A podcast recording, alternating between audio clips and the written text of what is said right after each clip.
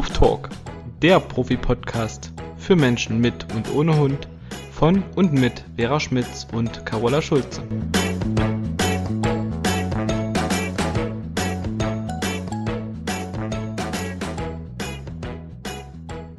Hallo liebe Vera, ich grüße Hallo dich. Carola. Ich grüße dich auch. Ja, Aus dem trüben Ockenheim. ja. Unser Köthen ist Mhm. auch nicht viel anders. Schon lange nicht mehr. Sonne fehlt mir tatsächlich ein bisschen, aber wir versuchen uns jetzt mal in unsere und in die Herzen unserer Zuschauer ein bisschen Sonne zu zaubern. Auch wenn das Zuhörer. Zuhörer. Zuhörer. Ach Mensch, weil ich dich sehe, siehst du? Natürlich, ihr könnt uns ja nur hören. Vielleicht machen wir irgendwann mal ein Video, dann könnt ihr uns auch mal sehen. Ist vielleicht mal Genau. eine gute Idee.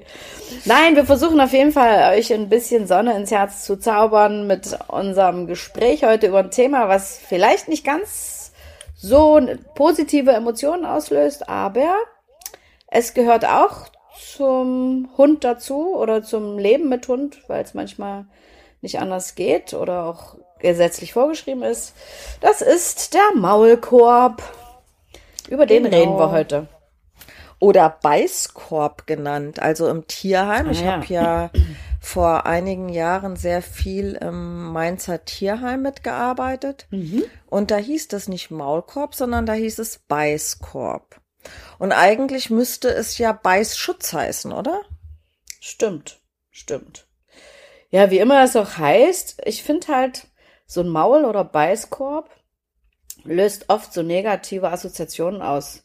Wenn Menschen einen Hund mit Maulkorb sehen, dann kommen dann sofort Gedanken, ist das vielleicht ein Listenhund? Hat er jemanden gebissen?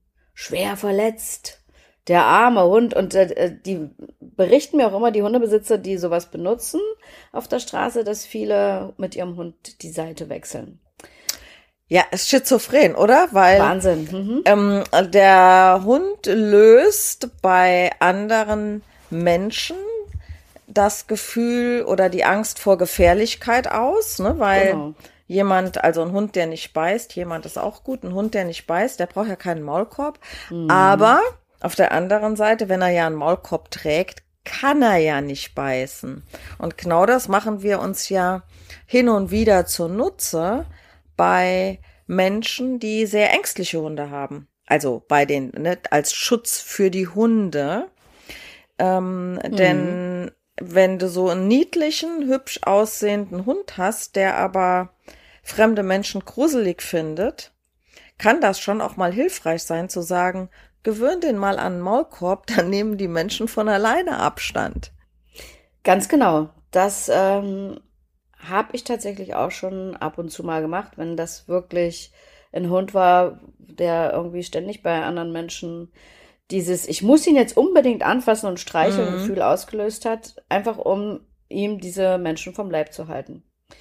Ähm, das ist die eine Sache. Also der kann dann gar nicht gefährlich genug aussehen, finde ich, damit da keiner übergriffig wird.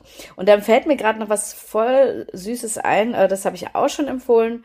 Ähm, viele Menschen wollen ja auch nicht, die wissen, der Hund muss den Maulkorb tragen, weil er entweder schon mal jemanden gebissen hat oder eine Auflage bekommen hat vom Amt aufgrund irgendeines Vorfalls. Und dann sind die oft sehr unglücklich und können es auch schwer aushalten, dass andere Menschen ihren Hund dann so negativ sehen. Und dann hat mir Wiebke mal gesagt, es gibt für diese Plastik-Clocks, diese Schuhe für den Garten, da sind doch so Löcher drin, da gibt's so niedliche kleine ähm, Tierchen und Blümchen, die du in diese Löcher reinstecken kannst und die Genau. passen wohl bei einigen Maulkörben in diese Löcher rein. Und dann sieht das viel netter aus, wenn der Hund da ein Marienkäferchen und ein Blümchen und ein Herzchen hat. Und äh, das löst dann bei den Menschen natürlich gleich wieder ein paar positive Assoziationen aus. Und von daher fand ich diese Idee ganz nett und die gebe ich gerne allen Menschen mit, ähm, die halt selber da so ein bisschen drunter leiden, dass ihr Hund so gefährlich aussieht mit diesem Ding. Ich sag mal wie Hannibal Lecter, wenn du so ein schwarzes Teil hast. Es ist wirklich kein schöner Anblick. Und das ist dann schon wieder ein bisschen angenehmer, finde ich. Mhm. Genau. Wir ähm, werden ja auch noch über die verschiedenen Arten der, der Maulkörbe reden, was es da so alles gibt. Ähm, aber wo du das jetzt sagst, es gibt ja in der Zwischenzeit schon maßangefertigte Biotane-Maulkörbe. Biotane, ja. falls das jetzt jemandem noch nicht bekannt ist, dieses Material. Gibt also viele äh, Schleppleinen sind jetzt daraus. Das ist mhm. so ein dünner Stoff, der mit Kunststoff ummantelt ist. Ist sehr angenehm in der Hand, also fast so ein bisschen wie Leder, würde ich sagen. Stimmt, so fasst sich's an, ja. Find ja, also ist angenehm in der Hand, ähm, gut zu reinigen. Und mhm. ähm, man kann da halt gut Nieten reinmachen, das lässt sich gut nähen. Und wenn man was Freundliches will, dann kann man sich zum Beispiel aus Biotane tatsächlich so einen ganz bunten Maulkorb zusammenstellen lassen oder ja. in hellblau für einen Rüden und ein rosa für ein Mädchen und also auch sowas ist ja möglich, ne? Man muss ja, ja, nicht immer die Maulkörbe von der Stange kaufen, die üblicherweise ja eher beige oder schwarz sind. Klar, mhm. bei einem, bei einem schwarzen Hund fällt jetzt ein schwarzer Maulkorb auch nicht so dolle auf. Stimmt. Ähm, aber da darf man auch gerne drüber stehen. Also ähm, ich habe ja. auch für Easy übrigens einen Maulkorb, mit dem ich ab und zu übe und den ich auch, wenn ich zum Beispiel in Urlaub fahre, immer dabei habe. Weil es in verschiedenen Ländern sein kann, dass man eine Auflage kriegt. Ich weiß, in Österreich ist es äh, Pflicht. Ich weiß jetzt nicht, ob das bei jeder Größe von Hund notwendig ist oder erst ab einer äh, gewissen Größe. Aber wenn man in der Öffentlichkeit ist, dass man zumindest einen Maulkorb dabei haben sollte. Also habe ich irgendwann mal gelesen, weil hm. ähm, ich ja früher häufig im Winterurlaub war und damals hatte ich ja noch den, den Dobermann Hawk. Oder bei uns ja auch öffentliche Verkehrsmittel. Ne, da ist es ja auch je nach Größe ähm, vorgeschrieben, dass der Hund einen Maulkorb trägt oder zumindest musst du einen Maulkorb mitführen und diesen auf Verlangen anziehen. Und wenn ein Hund gut an einen Maulkorb gewöhnt ist, und das ist ja heute auch unser Thema, wie gewöhne ich einen Hund positiv an den Maulkorb, mhm. ähm, dann ist das für den überhaupt gar nicht schlimm. Dann, ich meine, guck mal, wir tragen beide eine Brille und das auch nicht von Geburt an. Ähm, so ein Ding ist nervig, aber man gewöhnt sich dran, nur wissen wir ja jetzt, warum wir das tragen. Deswegen mhm. müssen wir die nicht mit Schokolade positiv belegen, die Brille. Ähm, aber, das ist aber eine gute Idee.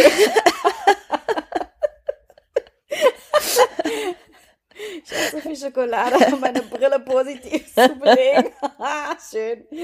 Ja, aber das ist genau der Punkt darum soll es heute gehen, dass sich der Hund damit wohlfühlt und dass es nichts Unangenehmes ist und aber es ist tatsächlich so ähnlich wie das Tragen von irgendeiner Brille oder was gibt's denn noch? Äh, Hörgeräten. Die haben wir zum Glück noch nicht. Nee, aber guck mal alleine jetzt mal unter uns Frauen. Es kann ja manchmal schon nervig sein, einen BH zu tragen. Ah ja, das wollen wir jetzt nicht weiter ausführen, aber da hast du recht. Auch da musst du mich als junge Frau nach meinen Kindern dran gewöhnen. Bis ja. brauchte ich das nicht. Ach, das war, hm? Ja, und inzwischen merkt man das Teil überhaupt nicht mehr. nee, so, jetzt genau. mal wieder zum Maulkorb, ne? ja, wir wollen ja mal, wir wollen ja, ja mal ähm, vorlegen. So, ne? Ich meine, es gibt Menschen, die können es nicht leiden, eine Uhr am Arm zu tragen, ne, weil die das stört. Hm. So, Stimmt. gibt ja verschiedene Sachen da. Und es ist sicherlich auch bei dem einen oder anderen Hund ähm, einfacher, den Maulkorb äh, ähm, positiv zu belegen und bei anderen ist es etwas schwieriger. Mhm. Ähm, also jetzt mal rückblickend nochmal auf die Tierheimzeit zurück. Ähm, ich habe viele Hunde dort mit Hilfe von Ausführern oder Interessenten oder auch dem Tierheimpersonal positiv an einen Maulkorb gewöhnt und die Hunde hatten dann auch kein Thema. Aber wenn aus irgendeinem Grund so einem Hund schon der Maulkorb aufgestülpt wurde, weil er einfach mhm. gebraucht wurde, um jemanden vor Beißattacken zu schützen, dann ist es tatsächlich schwieriger, weil der Hund schon negative Erfahrungen damit gemacht hat. Und ähnlich sehe ich es, und das finde ich ganz gruselig, da muss ich auch gleich äh, eine äh, Erfahrung dazu berichten. Ähm, wenn Hunde beim Tierarzt einen Maulkorb benötigen, um den Tierarzt zu schützen. Also manche Tierärzte sind ja da ein bisschen ängstlicher, andere, die haben da ein lockereres Umgehen mit, aber Mhm. darum geht's ja gar nicht, sondern es geht darum, wenn mein Hund beim Tierarzt, aus welchen Gründen auch immer, ob er jetzt ängstlich ist und sich schützen will und abschnappt, dem Hund geht's jedenfalls immer noch einen Ticken besser als dem Hund, der auf dem äh, Behandlungstisch einfriert vor Angst Ja, das stimmt. ähm, oder ob er sich einfach nicht gerne anfassen lässt und sagt, das ist mein Körper und ich möchte hier bestimmen, was mit dem passiert. ähm, jedenfalls möchten wir ja den Arzt und auch äh, in manchen Situationen den Halter davor schützen, die Zähne des Hundes zu spüren und verletzt zu werden. Ja, ganz genau. Ähm, aber es kann nicht die Lösung sein, einfach zu sagen, okay, da kommt jetzt mal ein Maulkorb drauf und da muss er durch. Und das und- machen manche Tierärzte tatsächlich. Nicht alle, aber Nee, und nicht nur Tierärzte, sondern auch manche Hundehalter. Da muss Ja. er durch. ja, genau. Die sind zu bequem, das positiv zu belegen. Und dazu meine Erfahrung. Und zwar habe ich vor vielen Jahren mal in einer Tierarztpraxis so ein Schulungs, also über Körpersprache, ein Schulungsseminar oder ein Workshop war es eher, Ja. für die Mitarbeiter gemacht. Mhm. Ne? Also wie Verhalten, woran erkenne ich mit dem Hund und dem und dazu haben die ein paar Kunden eingeladen, deren Hunde sich nicht so gerne untersuchen und behandeln lassen. Mhm. Da war eine Hündin dabei, also die wollte schon nicht in die Tierarztpraxis rein. Ne? Also die wurde schon hinterhergeschliffen. Nicht Oh Gott. Mhm. Ähm, auch den Weg zum Tierarzt würde ich in solchen Fällen erstmal positiv belegen, bevor ich den Hund da reinbringe zum Untersuchen. Aber dann waren wir in dem Behandlungszimmer. Man hat gesehen, die Hündin hat sich schon sehr unwohl gefühlt und die Hündin gehörte einer, naja, die Frau war zu der Zeit älter als ich. Also jetzt Mhm. auch schon ein paar Jahre her, ne? ähm, und in dem Moment, als dieser Hündin der Maulkorb angelegt wurde, hat sich ihr, ihr komplettes Verhalten geändert. Die ist in sich zusammengefallen. Oh. Und als die Arzthelferin die anfassen wollte, um hochzuheben und auf den Tisch zu stellen, die ist vor Panik, das kannst du es dir nicht vorstellen, die ist vor Panik fast an der glatten Wand hochgeklettert Oh. Und hat vor Stress Kot abgesetzt und die Analdrüsen entleert. Boah. Das ist ja heftig. Und Boah, der Hund hat mir, Oh. der Hund hat mir so leid getan und ich habe der Frau so ans Herz gelegt, bitte mit dem Hund den Maulkorb positiv zu belegen und auch den, äh, das also das zum Arzt gehen anders aufzubauen, ne? Weil im, im Grunde genommen geht man ja in Etappen vor, ne? Ich fahre dorthin und mache in der Nähe vom Tierarzt mit meinem Hund was, gehe aber nicht zum Tierarzt. Ähm, das ist jetzt heute nicht das, das Hauptthema, sondern der Aufbau des Maulkorbs. Aber ähm, der Maulkorbaufbau alleine würde bei dem Hund ja zu nicht viel führen. Ja, sondern da ist es ein ganzes Paket. Ähm, Ja, und wahrscheinlich bei so einem Hund müsste man noch einen Tierarzt wechseln und nochmal ganz von vorne anfangen. Das, was du da jetzt gerade erzählt hast, es ist ja. ja, ich sag mal, ja, ich weiß es weil, nicht, aber. Ja, ähm, Tierarzt wechseln, ja, wenn der Tierarzt nicht mitspielt, wenn der Tierarzt sagt, ich bin bereit dazu, dass Sie hier öfter herkommen zum Üben. Mhm. Oder Vielleicht so, ja. Mhm. nicht, weil ich glaube, der Geruch des Tierarztes oder diese, das, das sind ja auch der Stress, die, die Angst der anderen Tiere, die dort sind, das äh, nimmt ja ein Hund mit, ne? Also, Ja, schon im Wartezimmer, wenn du da sitzt mit deinem Hund und die anderen Hunde haben ja auch Schmerzen oder irgendwas. Sind ja nicht umsonst da, ne? Da fängt es Genau. ja schon an. Das kriegt ein Hund alles ganz genau mit und das ist schon eine Katastrophe, ja. Genau. Deswegen ist so ein Training mit einem Tierarzt äh, super und gerade mit dem Welpen sollte man da anfangen. Ist nicht das Thema, aber es gehört irgendwo dazu, damit der Hund das alles gut bewältigen kann mhm. und den Tierarzt nicht all, allzu gruselig findet. Aber nee. Ähm, und was Tierarzt angeht, ähm, mhm. kann ich nur sagen, da kann man auch so viel ohne Tierarzt üben. Ich war vor zwei Wochen ungefähr mit Easy beim Tierarzt. Mhm. Ähm, auch lustig, ne? Also äh, die hat eine kleine Praxis, die arbeitet mhm. alleine, ähm, weil die überwiegend äh, mobil im Einsatz ist. Und der hat keine Angst vor der, der geht auch da gerne rein. Mhm. Ähm, und wir müssen erstmal so ein Stück durch den Hof über so ein Kopfsteinpflaster. Mhm. Und Easy wollte partout nicht in der Mitte gehen. Und ich wollte ihn natürlich vom Rand weghalten, weil mein erster Gedanke war, ähm, ich meine, da sind ja viele Hunde, ne, die da auch hinmarkieren, dass der da auch markieren will. Das wollte ich nicht. Mhm, der klar. wollte nicht in der Mitte laufen. Was auch immer für ein Geruch da war, ne? Also die, die äh, Frau Michelsen hat dann auch gesagt, ähm, ja, irgendwas ist da, was er nicht mag. Ne? Auf dem Hinweg und auf dem Rückweg mhm. ganz press an der Wand gelaufen. Er wäre am liebsten Gott. geflogen, glaube ich. ähm, und der hat ja früher auch äh, ähm, Probleme damit gehabt, dass der das Maul mal auffällt, ähm, die, seine Ohren waren sein Heiligtum, äh, Tropfen in die Augen machen oder irgend sowas. Das ging alles beim Tierarzt, wenn ich ihn festgehalten habe. Und der Tierarzt hat das dann gemacht. Dann hat er schon stillgehalten. Aber wenn ich das alleine machen wollte, hatte ich nicht Hände genug. Und mhm. das habe ich sehr fleißig mit ihm geübt. Und die Frau Michelsen, die war sehr überrascht, weil sie hat ihm lang ins Maul gucken können.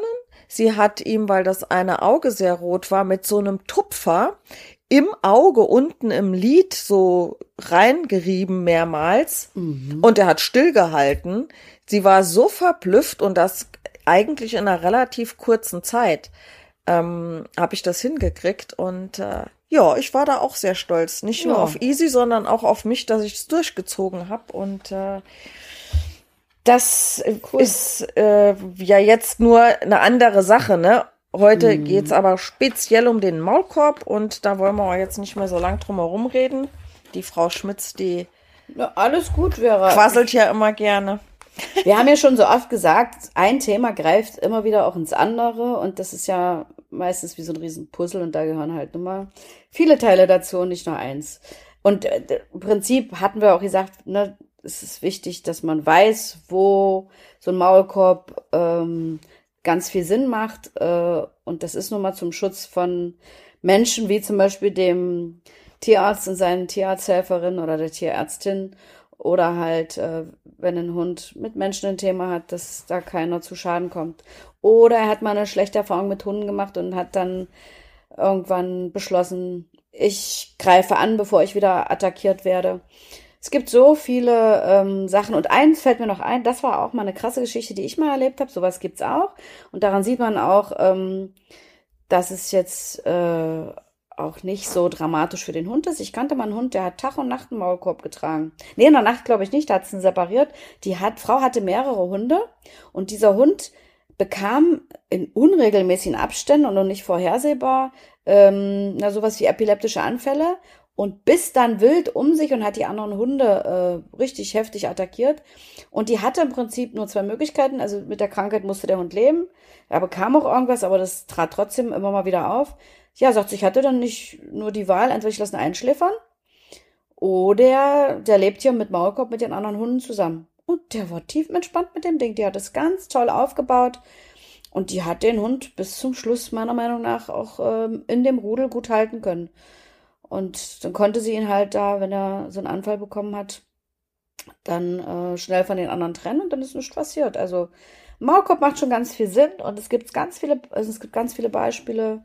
Wir haben jetzt auch schon vieles aufgezählt, wo man ihn einsetzen sollte. Und ich bin auch wirklich der Meinung, dass schon jeder Welpe damit quasi konfrontiert werden sollte im Sinne von ganz kleinen, schrittigem Training, was wir gleich auch näher besprechen werden weil man weiß nie, auch wenn jetzt der eine oder andere sagt, ich fahre nie Bahn, mein Hund ist total nett, wer weiß, was im Leben noch so passiert. es ändert sich ja ganz viel und äh, wenn man doch mal sagt, ich fahre in Urlaub und Du äh, steckst nicht drin. steckst nicht drinne und mit öffentlichen Verkehrsmitteln, weil das Auto liegen bleibt oder so. Also man kann das doch alles gar nicht vorhersehen. Von Ja. daher finde ich es wichtig, dass es jeder Hund irgendwie schon mal geübt hat und dann nicht so überraschend. Oder beim Tierarzt, wenn der Hund starke Schmerzen hat und ein super liebes Tier ist, kann das auch passieren. Er ist ein Tier, was soll er machen? Dass wenn er da vielleicht festgehalten wird und einen starken Schmerz verspürt, dass er dann mal um sich beißt. Also von daher. Oder bei einem Unfall. Ja, also, also es gibt so viele Sachen, da könnten wir jetzt wahrscheinlich noch tausend Dinge aufzählen, wo es nötig sein könnte. Und deswegen finde ich es sehr in Ordnung, wenn man das im Kopf behält und mit seinem Hund spielerisch übt. Wie gesagt, da werden wir gleich näher drauf eingehen. Und was vielleicht auch noch so ein Thema ist, äh, ist äh, die Giftköderproblematik. Auch da ist es für den einen oder anderen Hund, bis man durch Training erreicht hat, dass er ähm, möglichst nichts mehr aufnimmt, dass der halt einen Maulkorb trägt, damit er keinen Scheiß fressen kann. Genau. Oder ich hatte mal einen Hund, der hat ganz viel Steine gefressen. Da haben wir das auch gemacht. Oh Ehe ja. wir den so weit hatten, dass der die Steine nicht mehr angerührt hat. Das hat gedauert. Der war halt schon älter. Und so ein Stein verschlucken ist nicht witzig. Und Nein. lieber trainiere ich mit dem Hund Maulkorb und äh, gehe dann mit dem Hund mit Maulkorb spazieren, als dann so eine OP äh, über den Hund da oder den Hund ertragen zu lassen. Es ist ja auch nicht ohne. Und äh, ja, also da gibt es so viele Beispiele. Und deswegen wollen wir da heute mal sehr ausführlich drüber sprechen, wie man das trainiert, ähm, damit es wirklich ein sehr, sehr positives und angenehmes Gefühl für den Hund ist. Und ja, und das Erste, was du von Schnee sagtest, das Wichtigste ist, finde ich, dass man einen Maulkorb suchen sollte, der gut passt, der nicht irgendwo kneift oder drückt, wo der Hund noch gut gucken kann. Ich habe schon Hunde im Training erlebt, die hatten einen Maulkorb auf, der, die konnten gar nichts mehr sehen. Der Mhm. war fast in den Augen drinne. Mhm. Ach, ja, und ähm, Er schränkt ja sowieso in der Sicht ein, ne? weil es Genau, liegt ja was auf gucken. dem, es liegt ja was auf dem Nasenrücken. Mhm, Und wenn ich genau. mir einen Finger auf die Nase halte, dann stört das ja erstmal. Das heißt, ein Hund ist in der Sicht nach unten etwas eingeschränkt, aber das ist ähnlich, wie wir uns an unsere Brille gewöhnen Ja. Mhm. mussten. Das heißt, wenn man eine Gleitsichtbrille hat, dann kann ich auch nicht mehr wie sonst eben mal nur nach unten gucken, wenn ich die Treppe runtergehe. Da muss ich den Kopf etwas weiter nach unten machen. Genau. Ähm, so kann man sich das vielleicht beim Hund vorstellen, aber trotzdem muss das Teil ja passen. Es darf nicht scheuern, es darf nicht drücken. es darf auch nicht zu groß sein. Nee, auf gar keinen Fall. Dann, schlo Dann sch er schlabbert das- das ja so. Genau, ganz leicht ab und es darf nicht rutschen, nicht zu eng sein. Also es muss gut passen und ähm, der Hund muss gut hecheln können, deswegen darf es nicht zu eng anliegen. Und dann muss man halt auch gucken, welches Material nehme ich denn. Ne? Es gibt ja welche aus Kunststoff, aus Metall, aus Leder, aus biotanem Material, hast du vorhin schon gesagt, ähm, aus Stoff, diese Maulschlaufen. Und da Und- sollte man. Hm? Und auch diese Stoffnetzmaulkörbe, die Ja, ja, sind die speziell für ne? Genau, ne? Also die sind ganz feinmaschig, ein feines Netz. Also damit wird sicherlich, damit wird sicherlich ein Biss eher weniger verhindert. Ähm, aber der Hund kann schlechter was damit aufnehmen, während ich bei einem normalen Maulkorb ja schon Dinge damit aufnehmen könnte, ne? Also wenn die das da reindrücken oder Ja. ähm, ich habe sogar einen Hund, der apportiert mit seinem Maulkorb. äh, genau. Ein Rottweiler, habe ich auch, hab, hab ich auch gehabt, Rottweiler-Hündin. ja, Mhm. die, der ist jetzt dabei, gut zu apportieren und das geht mit dem Maulkorb super gut. Der hat da eine Technik entwickelt, also zack, zack hat er den und bringt den schön. Mit den, mit den Schneidezähnchen vorne, ne? So ein, oder mit Mhm. Genau. den, mit den äh, Reiß, äh, also Fangzähnen, so ein bisschen nur das Ding so festhalten und Ja. dann, genau. Nee, der macht das super. das also. können die, ja. Und der Maulkorb bei dem passt halt auch wunderbar. Aber der hat äh, bis vor kurzem Frauchen stark attackiert und da war pf, an Futterbeuteltraining überhaupt nicht zu denken. Und deswegen hat er den auch immer noch um, einfach weil, und das ist auch ein ganz wichtiges Thema, die Frau sich damit viel sicherer fühlt, viel entspannter mit ihm agieren kann. Und die beiden sind inzwischen echt ein super Team. Also das hätte ich am Anfang auch kaum glauben können, dass das mal sich so gut entwickelt. Aber und solange die Frau denkt, dass sie sich damit besser fühlt, und der Hund hat da gar kein Problem mit, macht die das alles mit dem Maulkorb. Super schön zu sehen. Mhm. Auf jeden Fall. Das ist ja auch ähm, kein Drama. Ich meine, wie oft passiert es, dass man Kunden hat, äh, wo die Hunde eigentlich äh, ein Aggressionsverhalten an der Leine zeigen, wenn ein Artgenosse auftaucht, aber mhm. sie lenken es um und ähm, hacken dem Mensch mal ins Bein oder oder manche gehen ja auch nach oben, äh, beißen in die Leine oder dann in die Hand, weil sie einfach mhm. wissen, der hält mich fest.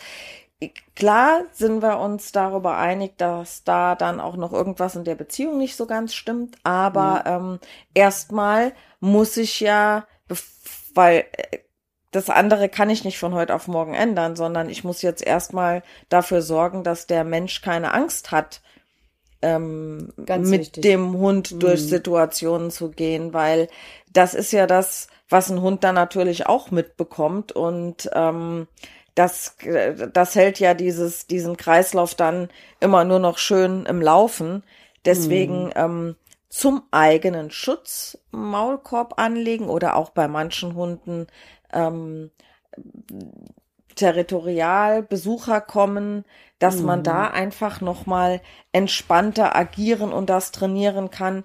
Wie oft hast du Kunden, die sagen, wir haben schon ewig keinen Besuch mehr gehabt. Ne? Ähm, genau. Das ist ja schade. Mhm.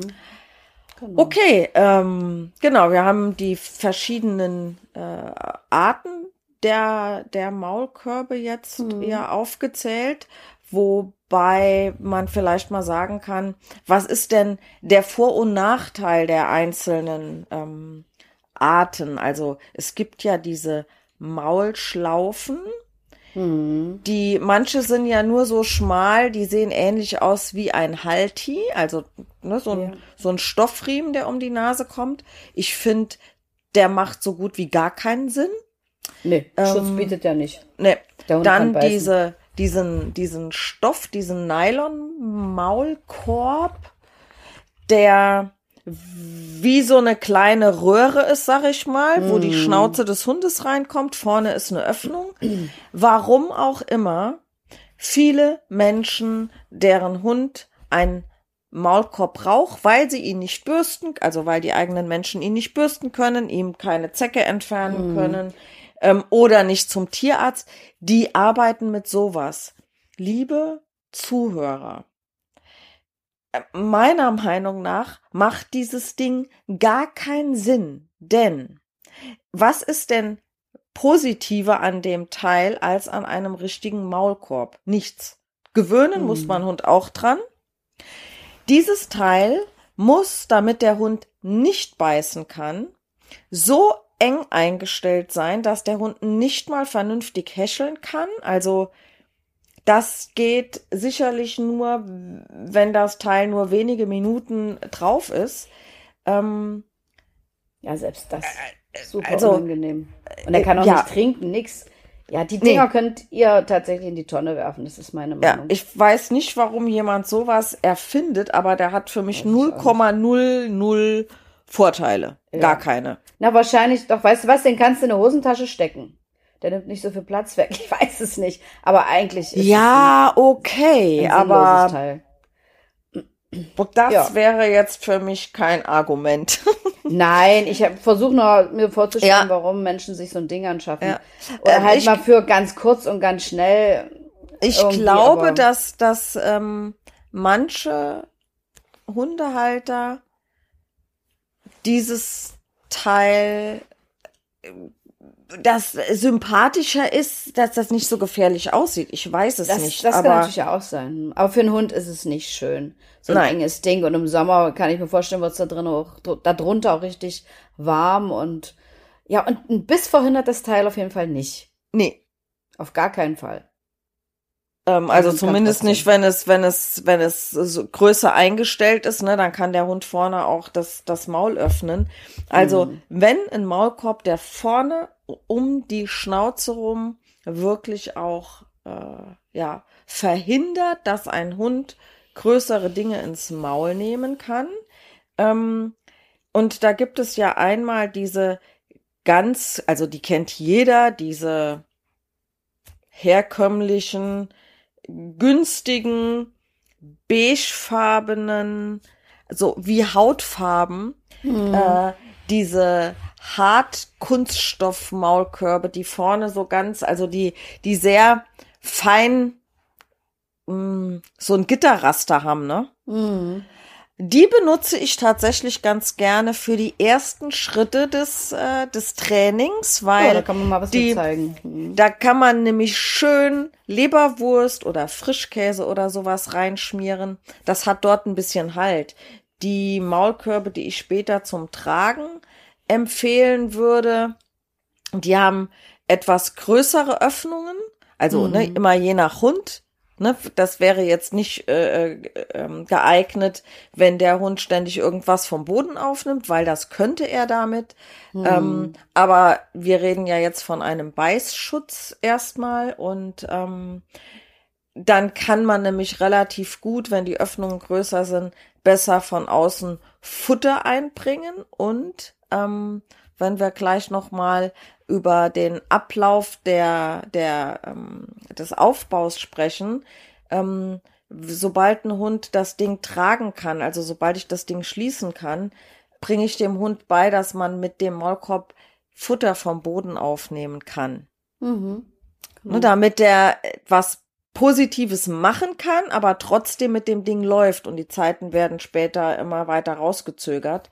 Und das geht bei diesen günstigen Plastik-Maulkörben ähm, nicht. Wobei früher, da gab es noch nicht, also in, in unseren Anfängen, als wir angefangen haben, so zu arbeiten, gab es noch nicht so viele unterschiedliche. Da gab es dann noch Ledermaulkörbe und Metallmaulkörbe. Über die werden wir auch gleich noch kurz sprechen. Und dann habe ich immer größere Löcher vorne in diese Plastikdinger reingeschnitten mit so einem Cutter, mit so einem scharfen mm. Messer das ein bisschen abgefeilt, dass da eine größere Öffnung drin war, womit der Hund dann auch Leckerli vom Boden aufnehmen konnte.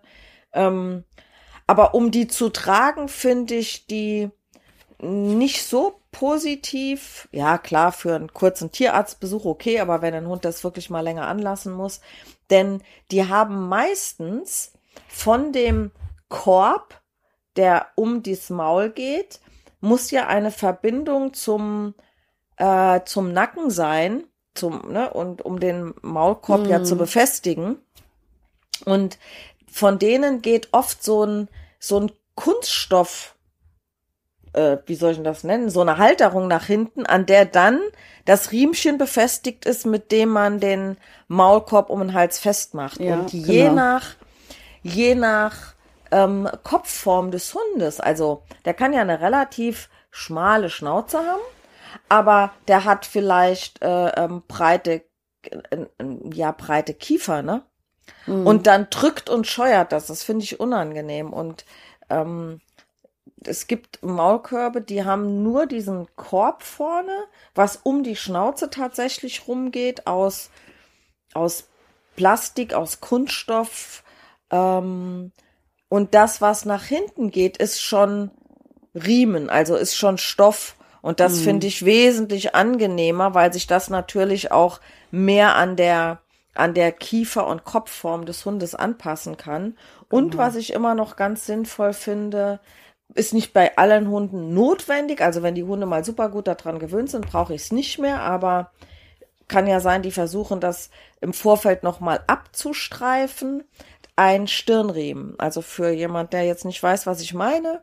Das ist der Riemen, der ähm, am Nasenrücken in der Mitte des Maulkorbs befestigt ist und zwischen den Augen über die Stirn nach hinten verläuft und dann ähm, hinten in die Befestigung des Maulkorbverschlusses mit eingehakt wird oder so. Mhm. Ähm, das finde ich bei manchen Hunden sehr sinnvoll, denn äh, ich kenne auch oder habe schon Hunde erlebt, die sind ganz gut an Maulkorb gewöhnt, die jetzt haben jetzt ein Problem mit dem Artgenossen oder sind in Rage und die machen alles mit dem Ding, alles kein Problem. Aber wenn die in Rage kommen und die wissen genau, mit dem Ding können sie nicht beißen und dann versuchen die den Maulkorb auszuziehen. Und Hunde, die das schon geschafft haben, da geht das hin. Mhm. genau, ne, weil die haken sich meist mit ihren vorderen Wolfskrallen, heißt das vorne auch so? Ja, klar, das ist eine Kralle. Hm? Ne, die, Mit den Krallen die, vorne die, ein und dann. Genau. Und ziehen das nach unten, ne, Richtung Boden und ziehen den Kopf zurück. Ich mache das hier so schön vor, Ich wollte sieht's gerade ja sagen. Ne? liebe Zuhörer, wenn ihr zugucken würdet, es ist so köstlich. Vera macht hier alles vor und zeigt. Und ich habe hier ein Kilo, das ist so herrlich. Aber ja, Aber ich bemühe mich trotzdem, es du beschreibst Ähm, es auch parallel dazu super, aber deine, gut, genau, gut zu deine beschreiben. Verrenkungen sind ja auch super süß. ja, ich dachte, wir müssen mal ein Video drehen. Den nächsten Podcast mit Bild, bitte. Ja. Nun Ja, gut, nee. auf jeden Fall ähm, schaffen die es dann, den Maulkorb von der Schnauze runterzuhebeln und dann hängt das Ding unterm, un, unterm Kinn quasi, also unterm Unterkiefer am Hals. Dort dann war's schützt es dann nicht mehr so viel. nicht und so gut. das verhindert dieser Stirnriemen, sofern die, äh, also der Verschluss um den Kopf hinter den Ohren so fest ist, dass sie das nicht komplett abstreifen können. Ich weiß noch, Martin hat immer gesagt, wenn, äh, wenn man Kunde mit Maulkorb hat, dann sollte man die so ein bisschen erschrecken und sagen, zieh mal schnell den Maulkorb ab. Ne? So, dass die meisten das einfach nach vorne runterziehen und der Maulkorb ist so lose da drauf, dass der Hund den ratzfatz selber auskriegen würde. Und Genau. das kann natürlich nicht Nee. Sinn der Sache sein. Ne? Dann wäre es ja sinnlos, ganz genau. Ja, das hast du sehr schön beschrieben, liebe Vera. Also das, ähm, ja, das sind alles so Dinge, an die man denken muss. Ich habe, als wir uns äh, entschlossen haben, heute über den Maulkorb zu reden, erst gedacht, hm, eine Stunde lang nur über den Maulkorb. Aber ja, es ist, weil so vieles selbstverständlich ist, aber wenn wir uns hier drüber unterhalten, dann wird es nochmal klar, an was man so alles denken muss und in welche Richtung man noch gucken muss. Ja, es ist halt immer wieder spannend, ne? Eigentlich ein sehr schönes Thema. Genau. Genau. Ja, also du hast jetzt ähm, gesagt, aus Kunststoff ähm, die Maulkorbe, genau, das sind die üblichen, die es so zu kaufen gibt. Da muss man genau hingucken. Was ich wirklich super finde, ist, wenn du einen Maulkorb anfertigen lassen kannst oder halt, ich würde immer in den Laden gehen und anprobieren. Ich bin ja sehr dafür, einen Maulkorb anzuschaffen, der zwar super gut schützt, aber der auch sehr flexibel ist. Das heißt, ähm, diese starren Kunststoff-Maulkörbe und auch diese starren Metallmaulkörbe sind eher so ein bisschen unangenehm. Auch wenn der Hund sich mal auf ähm, einen Menschen oder einen Hund stürzt und dann bloß so dieses dagegen Mhm. ähm, donnern ist schon aua. Und deswegen mag ich die nicht so sehr. Schützen tun die gut, ja. Aber es ist angenehmer, wenn es ein Ledermaulkorb ist oder ein Biotaner. Wobei ich mir bei den Biotan-Dingern auch nicht so sicher bin, ob die hundertprozentig alles abhalten. Außer das sind welche, die so ganz engmaschig, so ganz, ganz viele Riemen haben. Gibt es ja auch verschiedene Modelle. Ähm, aber die sind halt wirklich maßgeschneidert. Und ich weiß, eine Kundin von mir hat ihren drei oder viermal zurückgeschickt, weil es nicht 100% gut gesessen hat. Die haben es immer wieder nachgebessert. Und das war gut. Der Hund sah damit auch e echt hübsch aus. Also Mhm. hübsch, sofern man davon hübsch sprechen kann. Aber der war äh, sehr schön bunt. Ich, Ich- denke, dass Leder und Biotane sich da nicht viel gibt.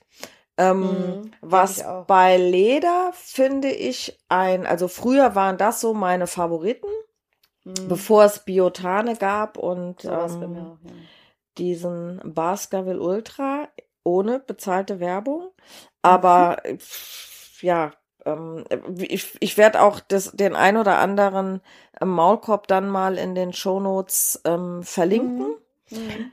Mm, Der, das Leder hat meiner Meinung nach und meiner Erfahrung nach mit dem Tierheim den Nachteil, dass wenn ein Hund den häufig trägt, der passt sich so ein bisschen der Hundeschnauzenform an. Das ist ja nochmal ein Vorteil, aber Ja, ähm, durch Speichel, mh, ver- aber ich will jetzt nicht sagen, der verformt sich ein bisschen, aber je nachdem, wie Hunde den in Ruhe lassen oder auch nicht, ne? Aber es gibt ja trotzdem Hunde, die haben das Ding an und versuchen trotzdem ständig irgendwie ein Maul oder einen Stock ins, in, in, also damit Mm. aufzunehmen. Und dann wird er immer wieder eingespeichelt. Und ich habe da wirklich Maulkörper erlebt, die haben sich so verformt, dass die so ein bisschen die, die Öffnung plötzlich größer war, als sie ursprünglich war Hm. oder das Einriemen des, dieses, dieses Ledermaulkorbs so im Maul drin war, dass oben die Nase und unten der Unterkiefer rausgepasst hat. Also damit hätte der Hund dann auch wiederum beißen können, weil Ja. er kann das Maul wieder weiter aufmachen. Das ist, finde ich, der Nachteil bei einem Ledermaulkorb. Wenn einem das angenehm ist und wenn man so ein Ding hat, was gut passt, dann muss man ihn halt rechtzeitig austauschen, wenn Ja, sowas genau. passiert. Genau. Und das ist, glaube ich, das würde, glaube ich, bei Biotane eher weniger passieren. Und du Stimmt. hast ihn halt besser sauber zu machen, ne? Also, ja, auf jeden Fall. ähm, weil das, weil das glatter ist und das Leder ist ja eher so ein bisschen ähm, porös, Naturmaterial. Das ist aber, glaube ich, ein bisschen eine, eine Vorliebe. Finde ich auch. Und auch eine Preisfrage. So Ja, ein klar. Maßgeschneiderter Biotane Maulkorb, äh, der kostet nicht nur 3,50 Euro, der ist teuer. Ich habe es nicht Nee. im Kopf, aber ich weiß, dass die sehr teuer sind. Aber gut. Genau. Ähm, Und dann muss man natürlich gucken, ähm, was es so gut wie gar nicht von der Stange, Stange gibt, sind Maulkörbe für Kurzschnauzen. mh, ja. Ähm, oder doch, das gibt es von der Stange, aber auch jetzt nicht in jedem Geschäft für Windhunde. Mit diesen ganz langen, dünnen Schnauzen, da gibt es ja, äh, wenn man irgendwo so ein Zubehör für Windhundrennen oder sowas, da dort tragen die Hunde das ja auch meist, wenn die auf so einer Bahn sind. Ähm, dass die sich gegenseitig nicht wegen der Beute fetzen. Das sind auch ganz leichte Kunststoffdinger. Stimmt. Ähm, äh, also muss man halt einfach gucken, wenn man einen Hund hat mit einer besonderen Schnauzenform, dass man dann auch was Passendes dafür kriegt. Genau. Genau. Ja, Aber dann, Dann reden wir mal Aufbau. drüber, wie man den aufbaut. Genau. Also, wenn man das richtige Material hat und der super gut passt, der Hund kann hecheln, äh, der fühlt sich wohl, dann sollte man, finde ich, als erstes den Hund einfach mal in diesem Teil schnüffeln lassen. Ähm, ich mache es immer so, dass ich sage, kuschelt mit dem Hund, macht irgendwas Schönes und dann habt ihr das Ding in der Hand und lasst den mal dran schnuppern, dass der erstmal ja, die Möglichkeit hat, sich damit überhaupt auseinanderzusetzen. Und dann, was du vorhin schon gesagt hast, gucke ich, dass ich äh, diesen Maulkorb mit was Leckerem einschmiere. Ob das jetzt Hundeleberwurst ist oder irgendwelcher Käse oder Quark oder Joghurt, egal. Weil es geht ja darum, dass der Hund irgendwann mal freudig kommt, wenn er das Teil sieht, die Schnauze da reinsteckt und äh, das Ding also vollkommen klasse findet.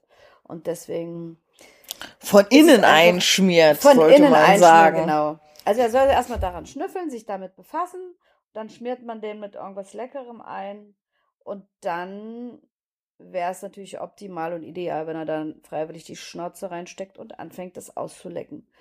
Und damit ähm, kriegt man den Maulkorb erstmal äh, ziemlich positiv besetzt. Wenn der Hund natürlich das mag, was ich da reinschmiere, aber da sollte sich was finden. Irgendwas, was sich schmieren lässt.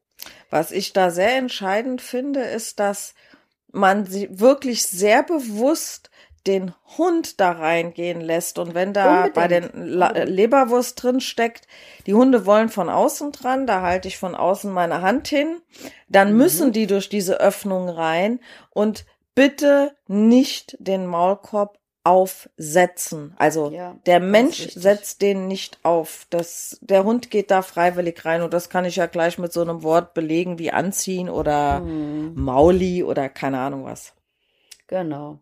Also das ist das Ziel, dass der Hund da eigenständig und ohne Zwang seine Nase reinsteckt. Und wenn man das geschafft hat, und ähm, wichtig ist natürlich, es reicht nicht, ich mache es einmal am Tag oder einmal in der Woche, sondern immer mal wieder zwischendurch, ähm, zehnmal am Tag, 20 Mal am Tag, äh, so dass es also eine Übung wird, die sehr viele Wiederholungen hat, so dass es für den Hund dann auch äh, eine relativ eine sehr angenehme Sache ist, wenn es um den Maulkorb geht. Also man merkt es ja an der Reaktion des Hundes. Ich hole den Maulkorb und der ist schon so, yeah, klasse Übung. Wenn ich das erreicht habe, dass der da seine Nase gerne reinsteckt, dann fängt man an, ähm, von außen zu füttern. Also ohne den Maulkorb zu verschließen. Dann würde ich wieder ein bisschen Leberwurst reinmachen, der Hund leckt dann und dann halte ich den Maulkorb so ein bisschen fest und fange an, durch die Öffnung ein paar Futterbröckchen zu stecken. Und das mache ich dann auch in verschiedenen Zeitabständen. Also erst stecke ich relativ oft hintereinander ein Futterbröckchen rein, dann lasse ich mal ein bisschen Pause und das sind dann die nächsten Tage, wo ich das mehrmals täglich übe. Bis auch das für den Hund ähm, alles angenehm ist und äh, dann bin ich schon an dem Punkt, wo ich sage, ich halte jetzt mal hinten die, die Riemen kurz so, dass also noch nicht zugemacht sind, aber dass der Hund schon dafür ein Gefühl kriegt, okay, jetzt äh, ist da hinten am Kopf noch irgendwie was, was da zugeht. Und dann schiebe ich wieder Leckerlis rein, bis auch da das Gefühl da ist, dass es für den Hund eher angenehm ist und positiv ist. Ja, und wenn das geschafft ist, kann ich schon mal ganz kurz hinten den Maulkorb verschließen, wieder vorne Futter rein. Und ich würde den Maulkorb auch nicht nur mit Futter positiv belegen, sondern wenn ich mit dem Hund kuschle und der tiefenentspannt ist, äh, kann ich auch mal so eine kleine Übung machen, dass ich, wie gesagt, am Anfang immer dafür sorge, dass der Hund die Nase freiwillig reinsteckt und dann kuschel ich einfach mal. Manche Hunde mögen ja auch kuscheln noch viel mehr als äh, Futter, je nach Hund. Also die meisten sind schon mit Futter da gut zu äh, trainieren, aber wenn ein Hund kuscheln über alles liebt, auch an der Stelle kann man dann mal den Maulkorb ähm, ins Spiel bringen und den halt mit allen möglichen Aktionen positiv belegen. Und wenn das alles gut funktioniert und ich kann hinten auch schon kurz zuhalten, den Riemen, dann fange ich den auch mal an, für eine kurze Zeit zuzumachen. Und dann kommen auch so diese Spiele, ähm, dass ich, wir hatten ja vorhin besprochen, dass es wichtig ist, dass der Hund durch den Maulkorb Futter aufnehmen kann, dass man dann mal ein paar Futterbrüchen über den Fußboden rollen lässt und der Hund geht hinterher, schnappt die und dann, wie gesagt, immer nur ganz kurze ähm, Trainingseinheiten und dann kommt der Maulkorb auch schon wieder ab dass es nicht zu lange andauert und man wirklich in mini, mini, mini Schritten und über einen längeren Zeitraum, ich sage mal so in drei bis vier Wochen, solltet ihr das geschafft haben, wenn ihr es regelmäßig übt, dass der Hund dann so nach und nach äh, an den Maulkorb gut gewöhnt wird. Ist immer wieder schön, gell?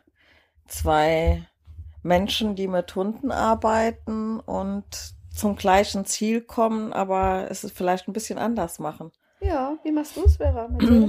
Na, grundsätzlich so der, der Ansatz ist der gleiche. Ähm, mhm. Ich sag meinen Kunden aber immer, dass es wichtig ist, dass die, wenn da die Leberwurst äh, drin ist, dass die nicht warten, dass der Hund so lange da dran leckt, bis nichts mehr drin ist und er dann den Kopf rausnimmt, sondern ich sage immer, die mögen den, dass sie derjenige sind, die das Ding wegnimmt, dass der Hund das Gefühl kriegt, ey, warte mal, da war noch was Leckeres drin.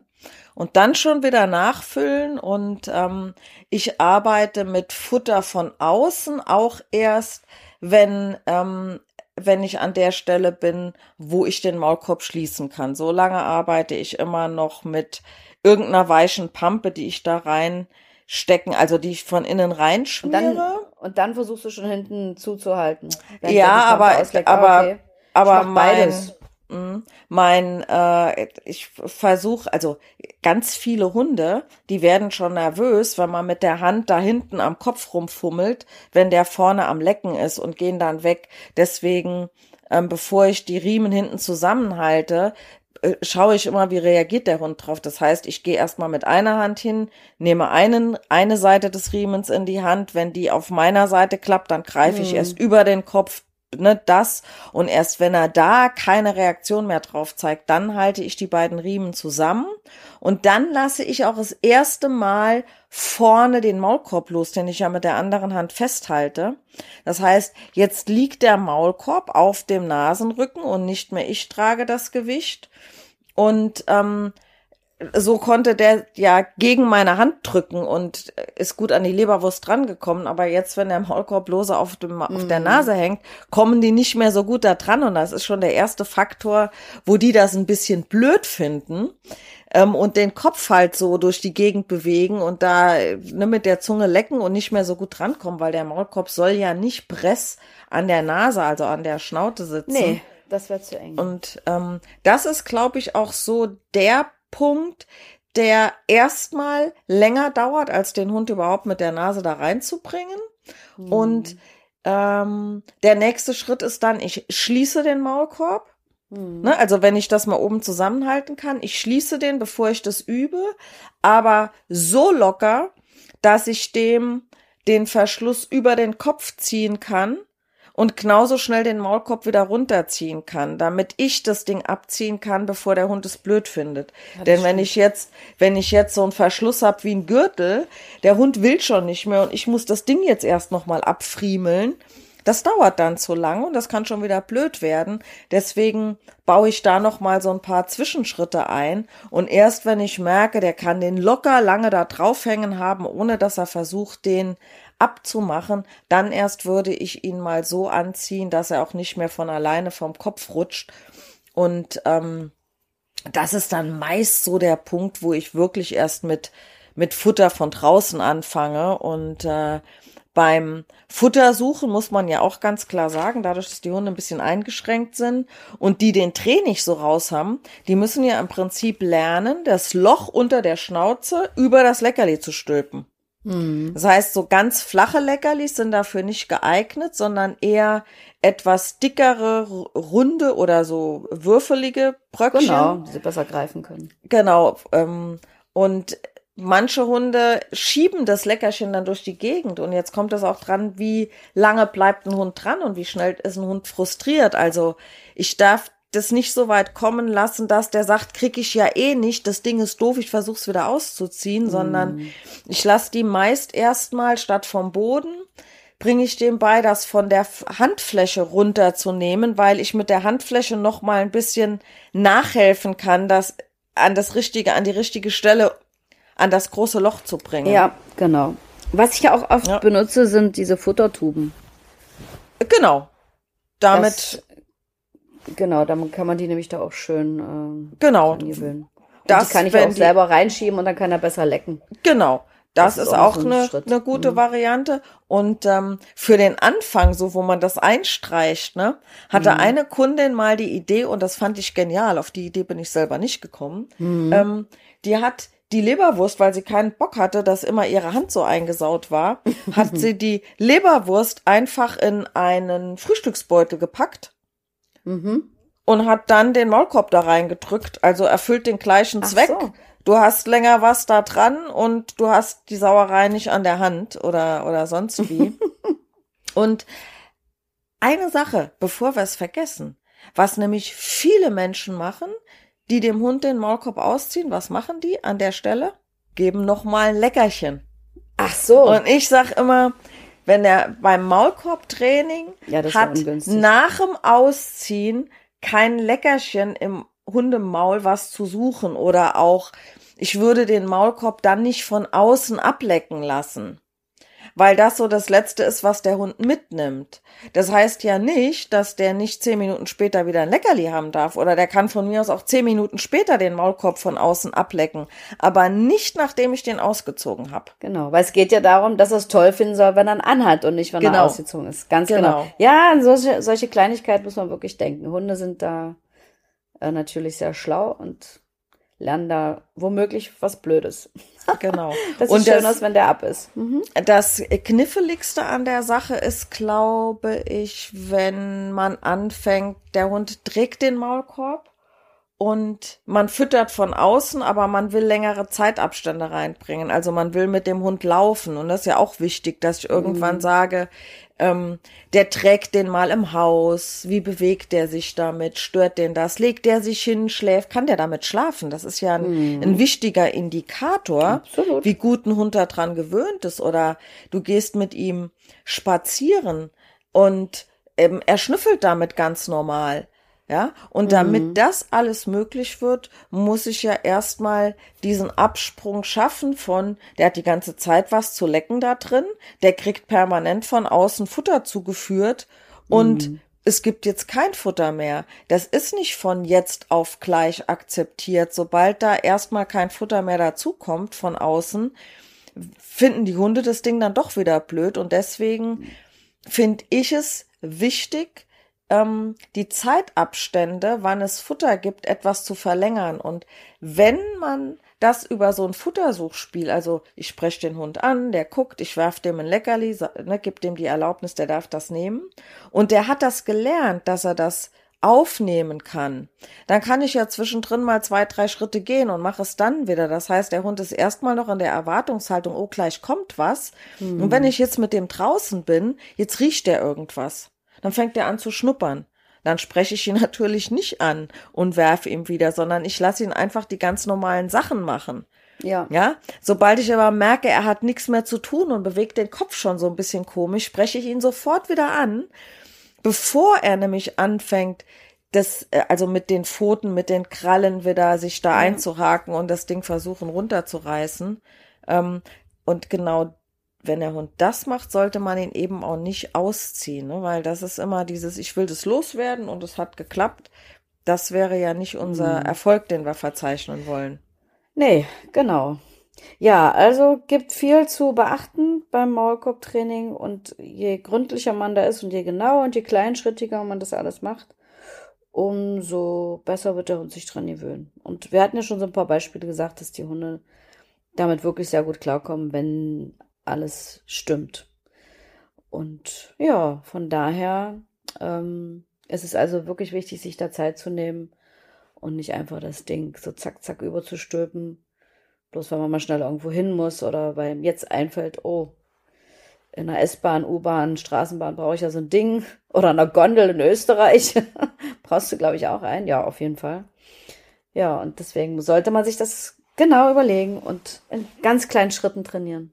Eigentlich haben wir doch den besten Vergleich, oder? Wir laufen ja gerade auch alle in der Öffentlichkeit, also in Geschäften mit Maulkörpen rum sozusagen. Und wie sehr nervt uns denn diese Maske? Also in der Zwischenzeit haben wir uns ja auch schon ein bisschen dran gewöhnt. Wir wissen aber, weshalb wir es tun sollten oder müssen, wie auch immer. Und trotzdem ist es ja oft nervig. Hm.